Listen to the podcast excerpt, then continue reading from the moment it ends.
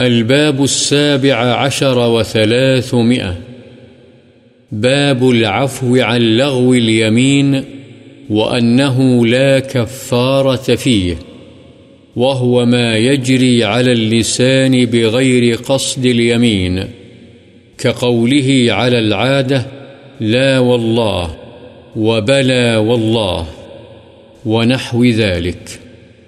لغو قسم کے معاف ہونے اور اس میں کفارہ نہ ہونے کا بیان۔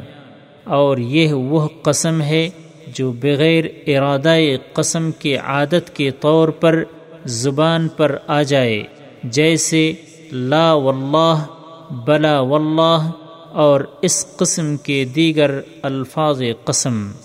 لا يؤاخذكم الله باللغو في أيمانكم ولكن يؤاخذكم بما عقدتم الأيمان فكفارته إطعام عشرة مساكين من أوسط ما تطعمون أهليكم أو كسوتهم أو تحرير رقبة فمن لم يجد فصيام ثلاثة أيام ذلك كفارة أيمانكم إذا حلفتم واحفظوا أيمانكم.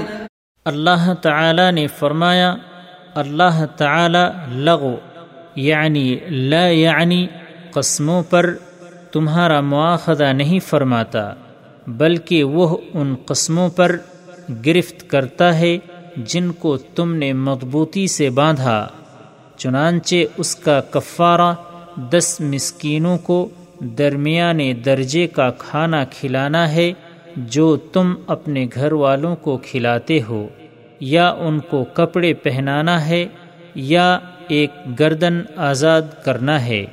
بس جو اس کی طاقت نہ رکھے تو وہ تین دن کے روزے رکھے۔ یہ تمہاری قسموں کا کفارہ ہے جب تم قسم کھاؤ۔ اور اپنی قسموں کی حفاظت کرو یعنی انہیں پورا کرو اگر گناہ کے کام پر نہ ہوں۔ وعن عائشة رضي الله عنها قالت أنزلت هذه الآية لا يؤاخذكم الله باللغو في أيمانكم في قول الرجل، لا والله وبلا والله رواه البخاري حضرت عائشہ رضی اللہ عنہا سے روایت ہے کہ قرآن کریم کی آیت لا يؤاخذكم اللہ باللغو فی ایمانکم، ایسے آدمی کے بارے میں اتری ہے جو بات بات پر بغیر ارادہ قسم کے کہتا ہے، نہیں اللہ کی قسم۔ کیوں نہیں اللہ کی قسم؟ بخاری